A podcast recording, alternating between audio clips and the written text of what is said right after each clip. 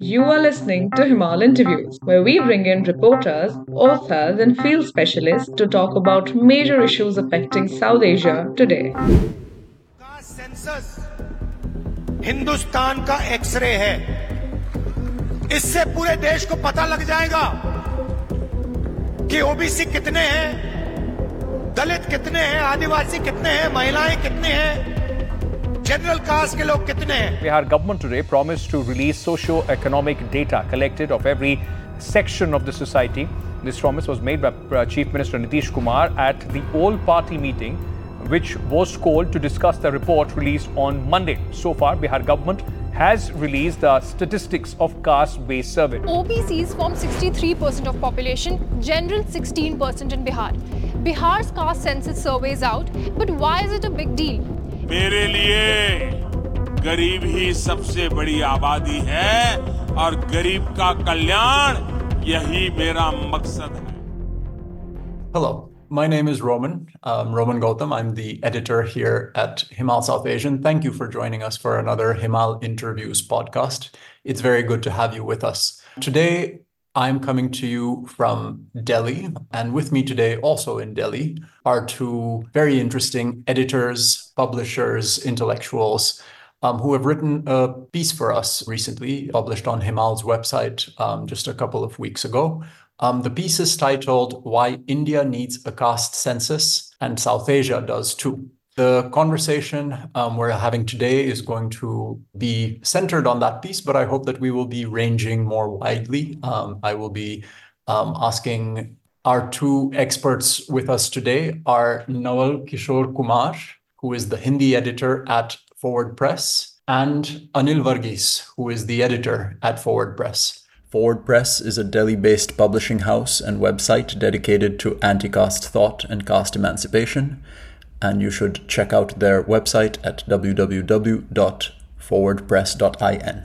Thank you for joining us. Yeah, thanks for having us. Pleasure to be on this Himal podcast. So, um, Anil, to start things off, I was hoping that you could tell our audience about the caste census in India. There was something called a caste survey in Bihar that was finally pushed through after significant opposition from the central government.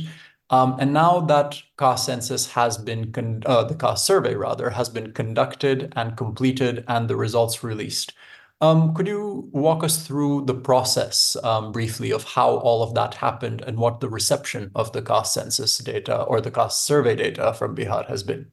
So the caste survey in Bihar, it was uh, proposed by RJD. Uh, Nitish Kumar, the chief minister, he it was out of a bit of a political compulsion that he had to take it on because he was being uh, sidelined, uh, you know, because he had so few seats in the Legislative Assembly, and the JDU's uh, partner, the uh, in the alliance, the BJP, they had a they had more seats, so he felt he was being cornered in his own government. So he had some he somehow had to get out of this situation. He came in support of the idea, and Nitish Kumar, along with the other parties, uh, went to meet the prime minister.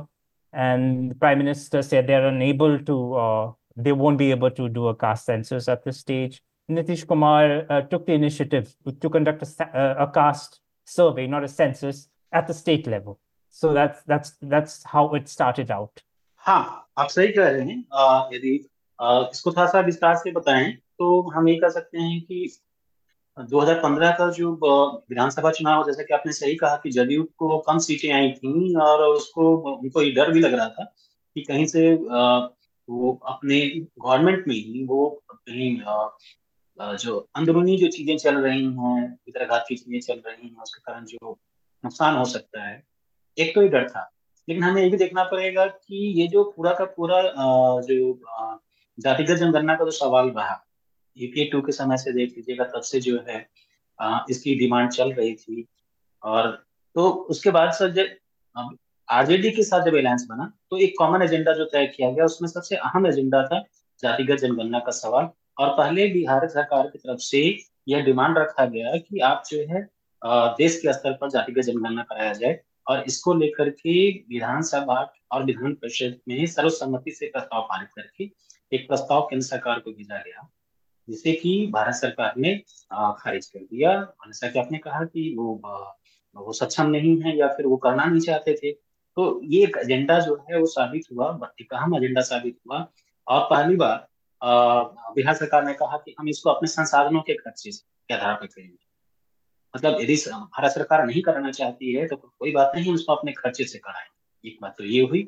One thing I want to add also कि विधानसभा में और विधान परिषद में जब ये प्रस्ताव लाया गया तो उस प्रस्ताव के समर्थन में बीजेपी के लोग भी खड़े सबने सहमति दी। लेकिन जब ये प्रस्ताव जब केंद्र सरकार को भेजा गया, तब केंद्र सरकार ने मना कर दिया। ये बात भी नोट कर। State level, even the BJP chapter uh, uh, in the state, they were in support of the uh, caste census. I guess they didn't have a choice. Yeah, they couldn't alienate a large section of the population of voters there. Understood.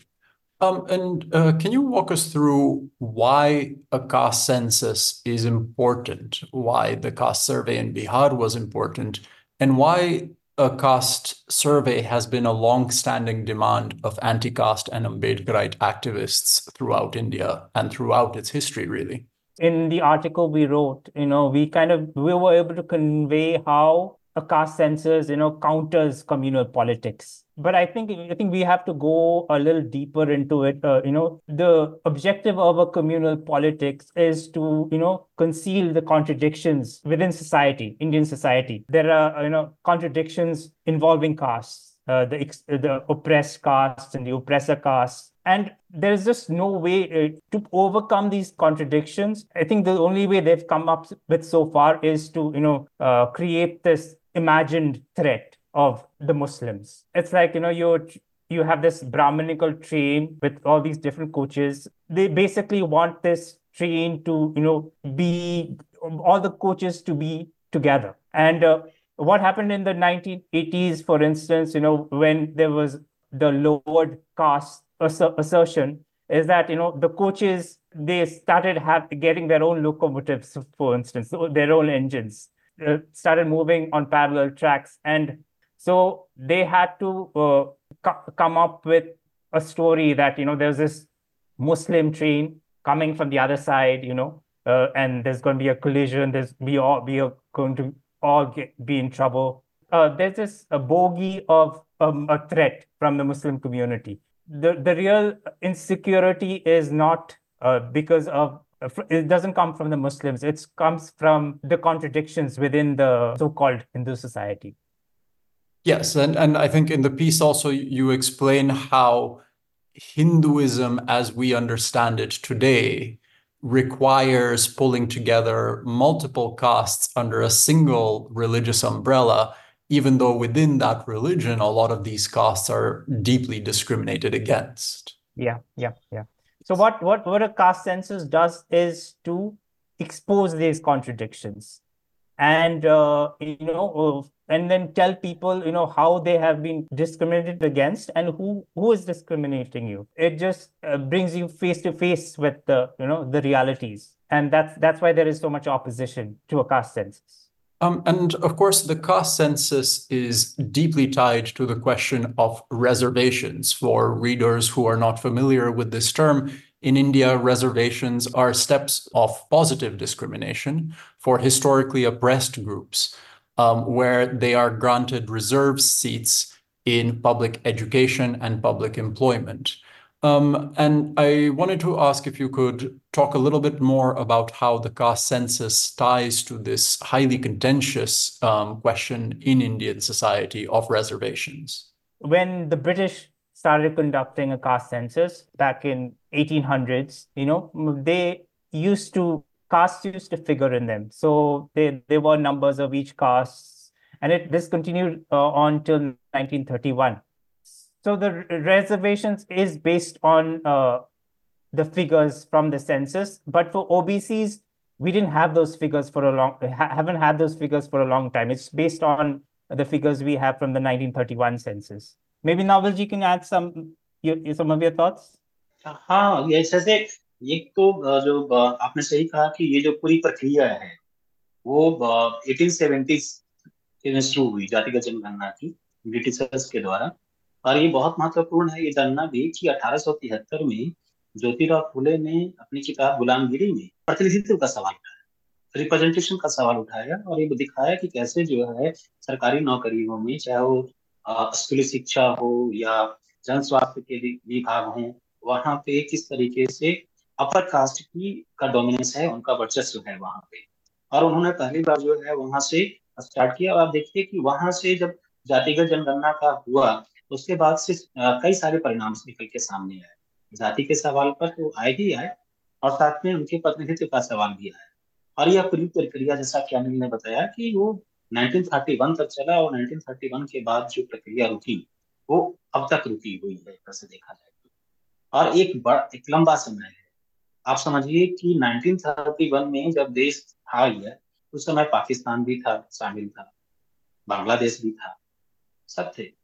और तब से लेकर मतलब एक लंबा समय बीत गया है और अब ओबीसी को लेकर के कोई ठोस आंकड़ा नहीं अब जैसा कि सब कोई जानते हैं कि ये जनगणना के आंकड़ों का उपयोग जो है वो नीतियों के निर्माण के लिए बहुत महत्वपूर्ण है योजनाओं के निर्माण के लिए महत्वपूर्ण है। तो सबसे बड़ा सवाल तो ये है कि जब आपको इस देश की बहुसंख्यक आबादी के बारे में ठोस आंकड़ा ही नहीं है कि उनकी आबादी कितनी है कौन कि, किसके पास कितना संसाधन है तब तक आप उनके लिए योजना कैसे बना सकेंगे?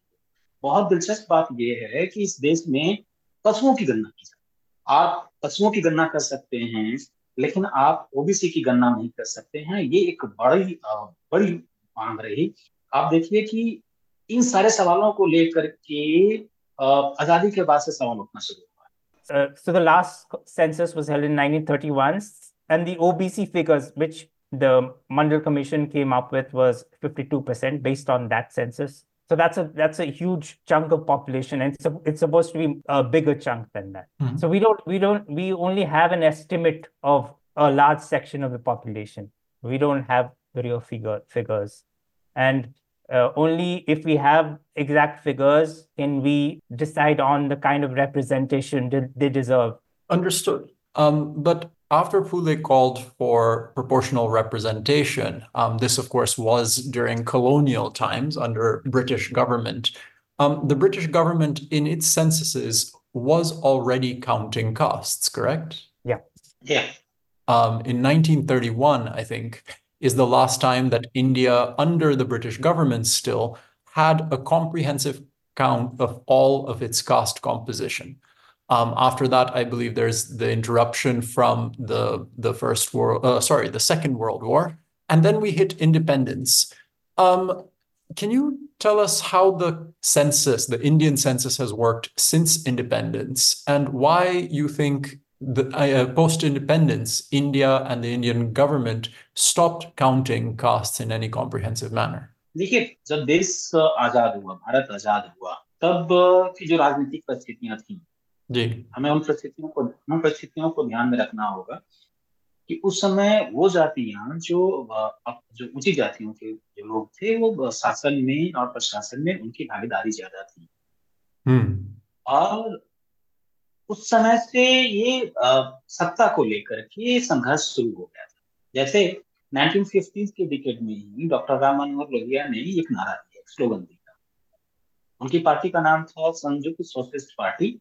और जो स्लोगन था वो ये था कि संसोपा ने बांधी घाट पिछड़ा पावे सौ में साठ मतलब पिछड़ा जो ओबीसी है, उनको सिक्सटी परसेंट रिजर्वेशन मिले। ये सबसे पहले डॉक्टर राम मनोहर लोहिया ने कहा और इसका जो आधार था, वो आधार था आर्टिकल थ्री फोर्टी।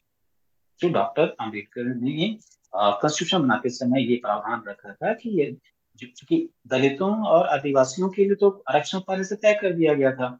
लेकिन ओबीसी के लोगों के लिए कोई आरक्षण का प्रावधान नहीं हो पाया था तो उन्होंने इस बात एक प्रावधान रखा था कि एक आयोग का गठन हो, जो ये तय करे कि ये जो शूद्र जातियाँ हैं, जो ओबीसी जातियाँ हैं, उनकी सामाजिक और शैक्षणिक स्थिति कैसी है और उसके आधार पर वो रिकमेंडेशन करे।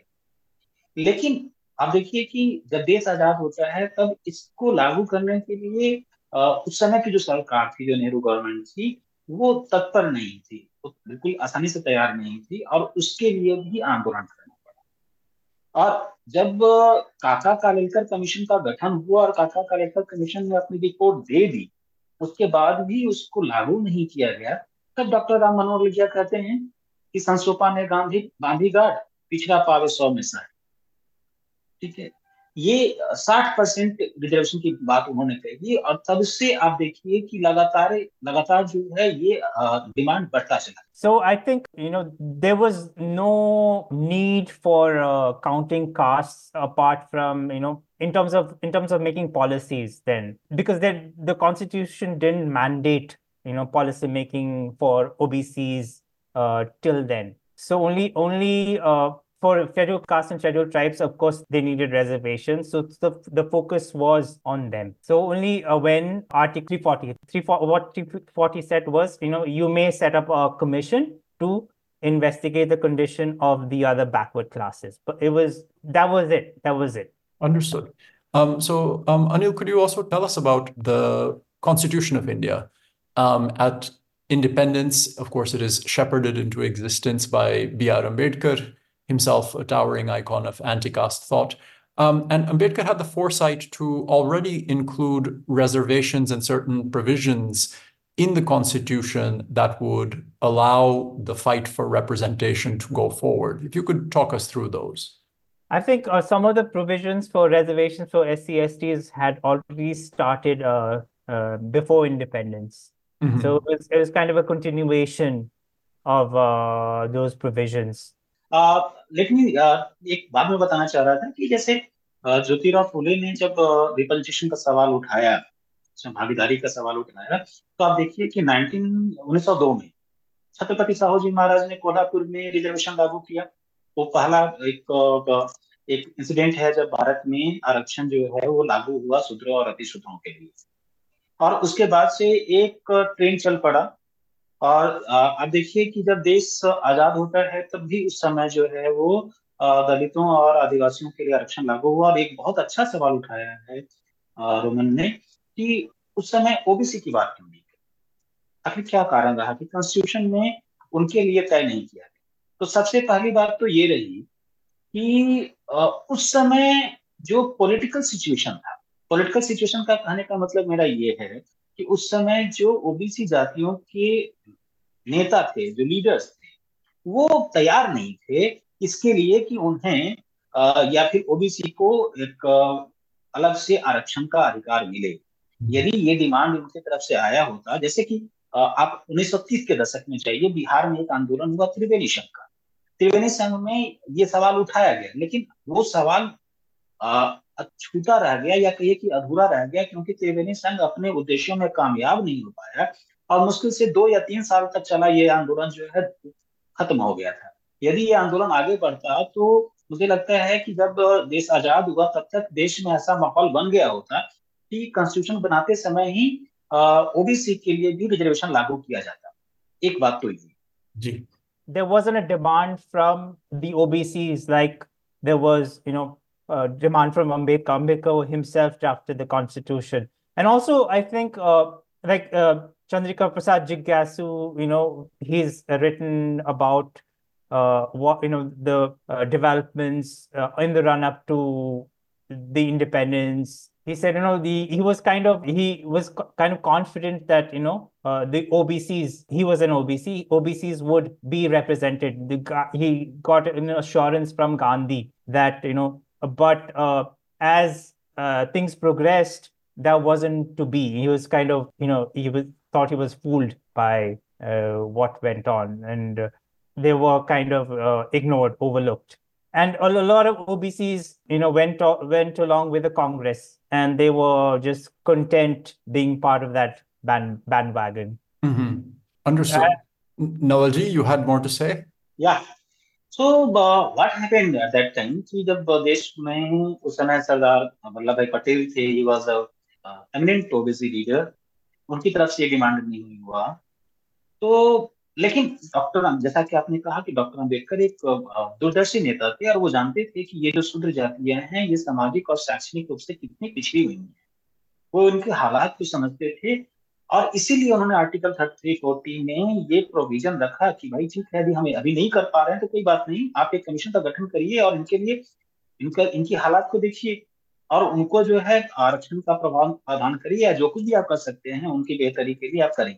इसीलिए थ्री फोर्टी में उन्होंने ये प्रोविज़न किया।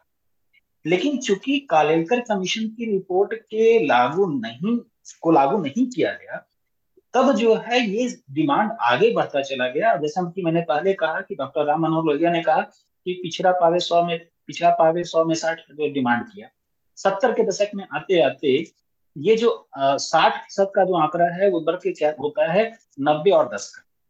जब जगदेव प्रसाद ने कहा कि जगदेव प्रसाद बिहार के एक बड़े नेता रहे और उन्होंने नारा दिया कि नब्बे पर दस का शासन नहीं चलेगा एक्चुअली उन्होंने एक बड़े एक व्यापक एकता की बात कही और उसमें उन्होंने ओबीसी को भी रखा दलितों को भी रखा और इस तरह से उन्होंने कहा कि ये जो नब्बे फ़ीसदी आबादी है उस पर दस का शासन नहीं चलेगा और इनको रिप्रेजेंटेशन चाहिए अब आप देखिए कि एक दशक आगे बढ़िए So uh, what Navalji was saying was, you know, uh, how Lohia comes into the scene in the 60s and he demands uh, that demands 60% representation for the OBCs. But my question to Nawalji is why, where was Lohia when when the constitution was being drafted, or why didn't he make a demand for OBC representation then? Was was he around then? हाँ he was there जब देश आजाद हुआ तब लोहिया सक्रिय थे। लेकिन लोहिया की जो अपनी राजनीतिक छाया थी या उनका जो और था या फिर कहिए कि उनकी राजनीतिक उपस्थिति थी बहुत कम थी बहुत सीमित थी। एक बड़ा कारण ये था। क्योंकि उस समय एक तो आप देखिए कि वो नरेंद्र देव के संकल्प थे। यदि इस बारे में बताऊँगा थोड़ा विस्तार में चला जाएगा वो। जो समाजवादी आंदोलन का जो की जो खामियाँ रही हैं, वो उस दौरान बहुत मुखर कर सामने आई। और जैसे कि आपने चंद्रिका प्रसाद जिज्ञासु का कहा, जैसे गांधी ने उनको जो है बिल्कुल बहला कर रखा कि भाई हम आपके साथ न्याय करेंगे और न्याय नहीं किया। तो एक बड़ा कारण ये भी था। एक बहुत बड़ा सवाल आपने उठाया है कि गांधी ने चीट किया।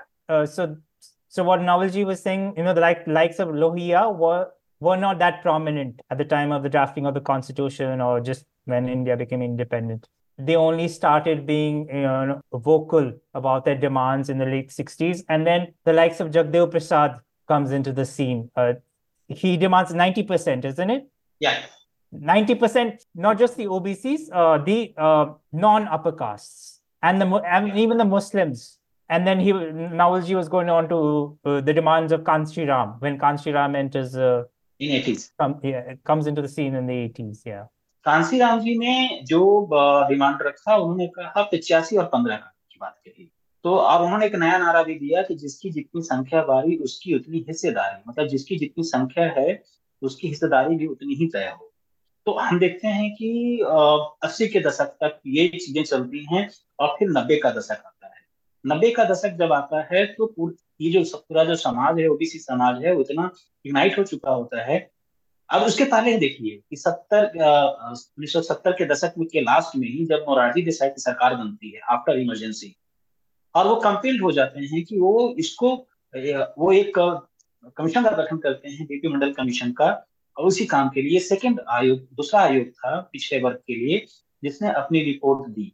लेकिन इसको भी लागू नहीं और उसके बाद में जब अस्सी का दौर आता है कांसीराम का आंदोलन होता है और भी जो सोशलिस्ट लीडरों का जो आंदोलन शुरू होता है उसके उसके लाइट में आप देखेंगे तो नब्बे में बीपी सिंह सरकार को मंडल कमीशन को लागू करने की घोषणा करनी पड़ती है और ये एक बहुत मतलब एक क्रांतिकारी बदलाव लेकर के आया है Yes.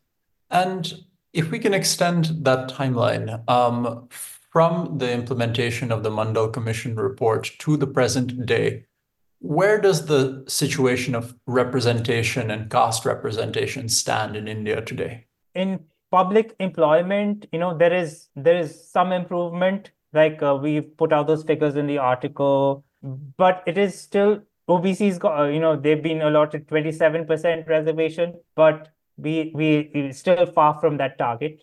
So are SCs, and STs, SCs, uh, that's 15%, STs, uh, 7.5%.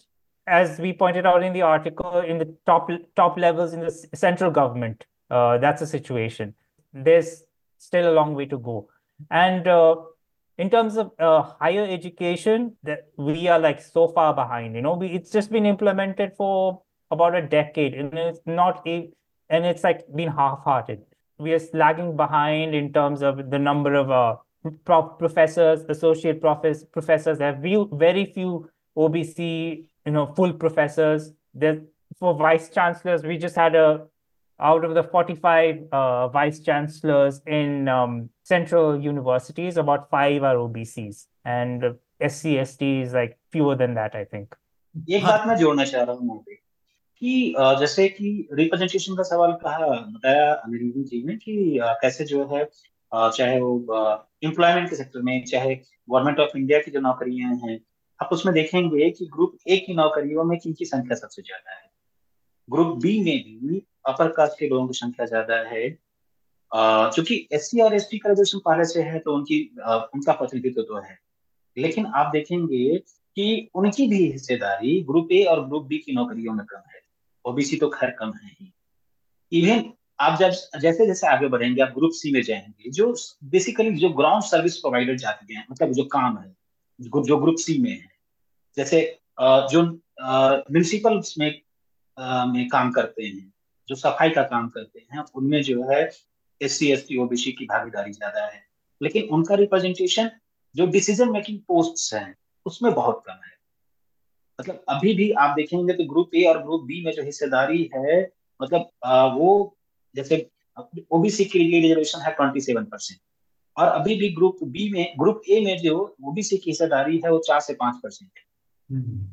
ठीक है तो आप देखेंगे कि जहाँ जो ब्राह्मणिकल सिस्टम है ब्राह्मणिकल सिस्टम में जो सेवा करने वाली जातियाँ हैं, उनको उसी काम में जो है रिजर्वेशन उनको मिलता है जैसे जो सफ़ाई कर्मी जातियाँ हैं उनकी संख्या उनकी संख्या जो है ग्रुप सी और ग्रुप डी में तो दिखता, दिखती है। लेकिन ग्रुप ए और ग्रुप बी में नहीं दिखती जो डिसीज़न मेकिंग जो पोस्ट हैं, उनमें उनकी हिस्सेदारी नहीं दिखती है। एक तो ये तो सरकारी नौकरियों की बात हुई। आप देखिए, जैसा और जो शिक्षा का क्षेत्र है, जो हायर एजुकेशन का सवाल है उसको बहुत अच्छे से पॉइंट आउट किया अनिल जी ने कि अभी भी जो है, चाहे डीसी के स्तर पर हो, वहाँ उनकी संख्या बहुत कम है। और आप देखिए कि अभी अभी चूँकि 2006 में हायर एजुकेशन के लिए रिजर्वेशन लागू किया गया। लेकिन इसको लागू होते होते 2009 का समय लगा। और अभी भी जो है जो प्रोफेसर के रैंक पे जो हैं उसमें ओबीसी की हिस्सेदारी बहुत कम है। बहुत कम है। ये स्थिति है अब तक की। And if you so what Novelji was saying was, you know, in the government, like the lower levels, uh, the government, yeah, there are there is some representation for because SCSTs, uh, the reservation has been on for so many decades. Uh, their presence is there, but but in in decision making positions, that's that's insignificant, and it's it's in keeping with you know the Brahminical uh, system. Top positions, the positions that you know where you hold the power that still rests with the upper caste um, and so since the the caste survey results from bihar have been announced um, there's been a wave of political activity around the question of the caste census on a national level as well. India, of course, is going into a national election in the next few months and the oppos- there is an opposition alliance, the India Alliance, which um, is a very wide grouping of parties in the opposition against the ruling BJP government. They have also taken up and uh, the cause of the the caste census and been speaking about it. If you could tell us what they've been saying and what they've been promising. जब नब्बे में मंडल commission लागू हुआ तो पिछड़ों के अंदर जो उभार हुआ जो पॉलिटिकल जो राजनीतिक उभार हुआ उसको पंक्चर करने के लिए ये मंडल, कमंडल यात्रा निकाली गई, राम के नाम पर राजनीति की गई। आप देखिए कि तब से लेकर के जातिगत जनगणना का सवाल कैसे जो है मुखर होकर के आया। इवन जब 2011 में सेंसस की बात आई, तब भी जो है जातिगत जनगणना का सवाल सामने आया। और उस समय जो डॉक्टर मनमोहन सिंह की सरकार थी, उसे, उन्हें, उस सरकार को ये कराना पड़ा।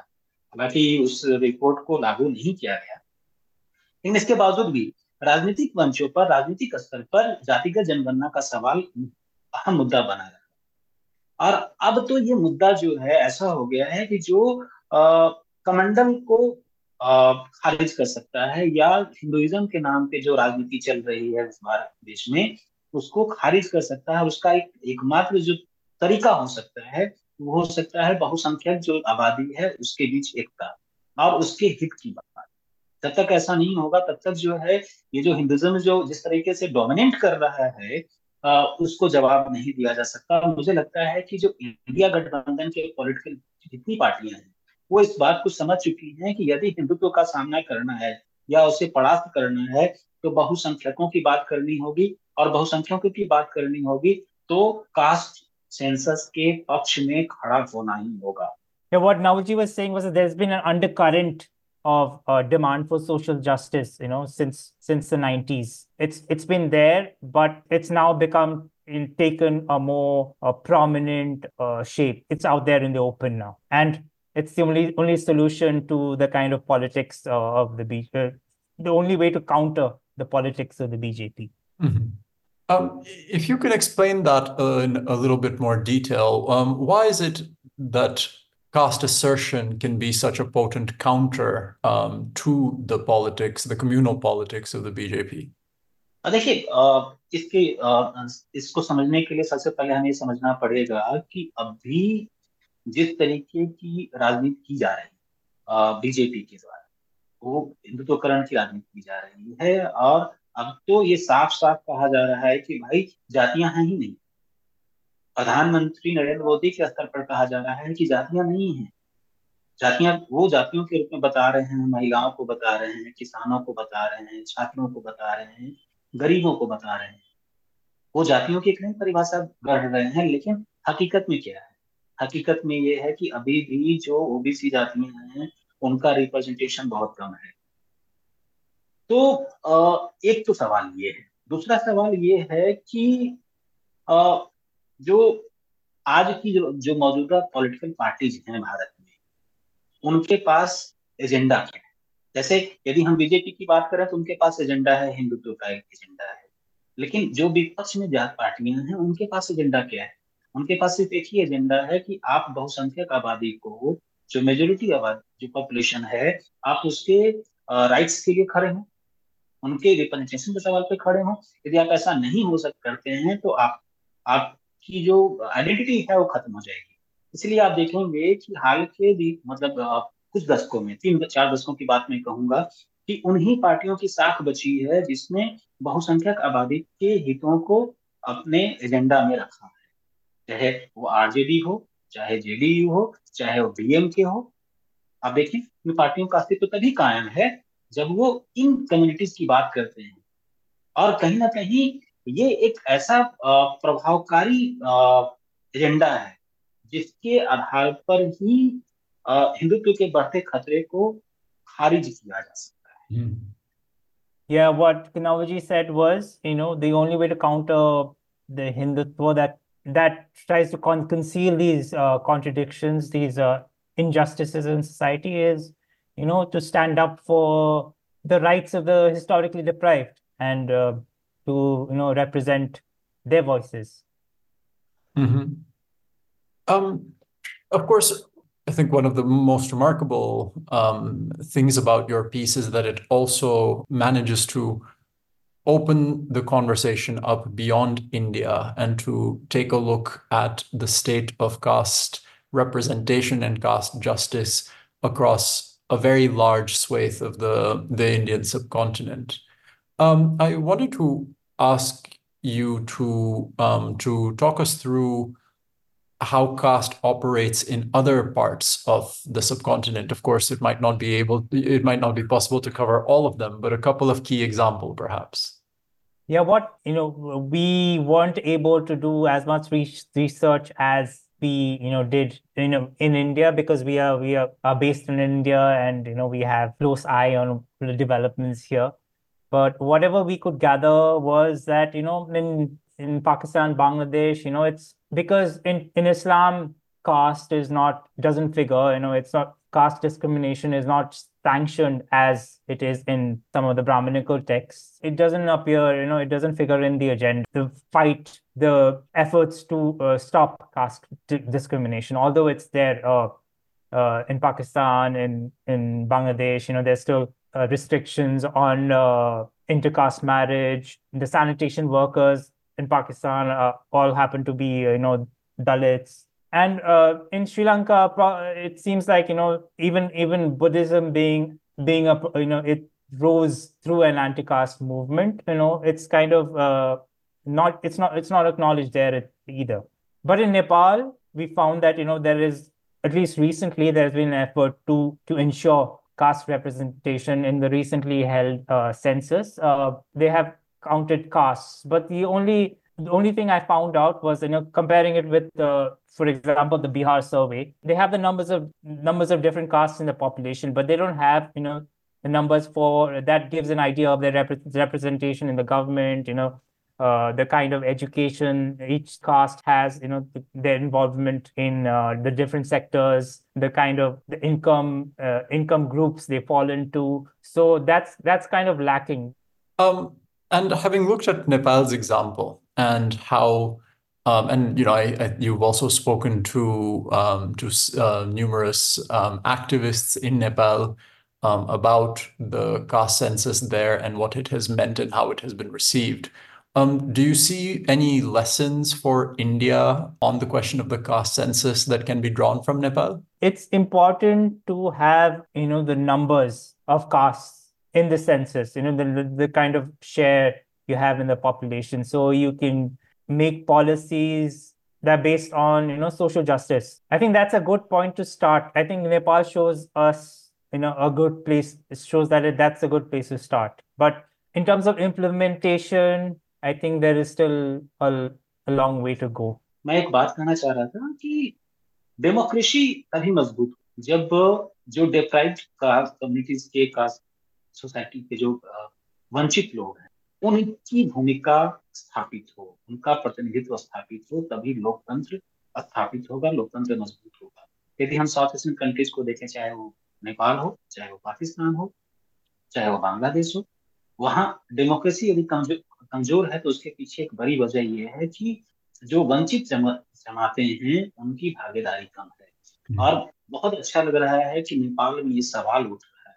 आ, मुझे लगता है कि आने वाले समय में नेपाल में ये मांग बड़ी तेज़ी से बढ़ेगी और जो सोशल जस्टिस का सवाल है वो पूरे के पूरे साउथ एशियन कंट्री में आगे बढ़ेगा।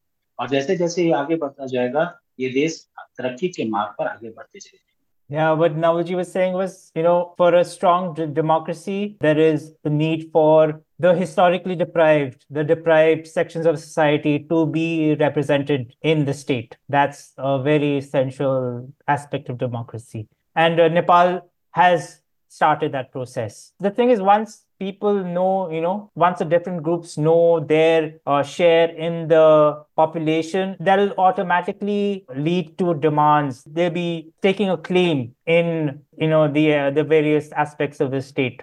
Well, I think we can only hope that that is the trajectory that all of South Asia follows. Nepal, with its caste census, still has lots of work to do in terms of turning those numbers into actual caste representation and proportional representation. Um, and of course, in India, this conversation now with the caste census becoming hopefully part of the national agenda um, should also continue to, grow.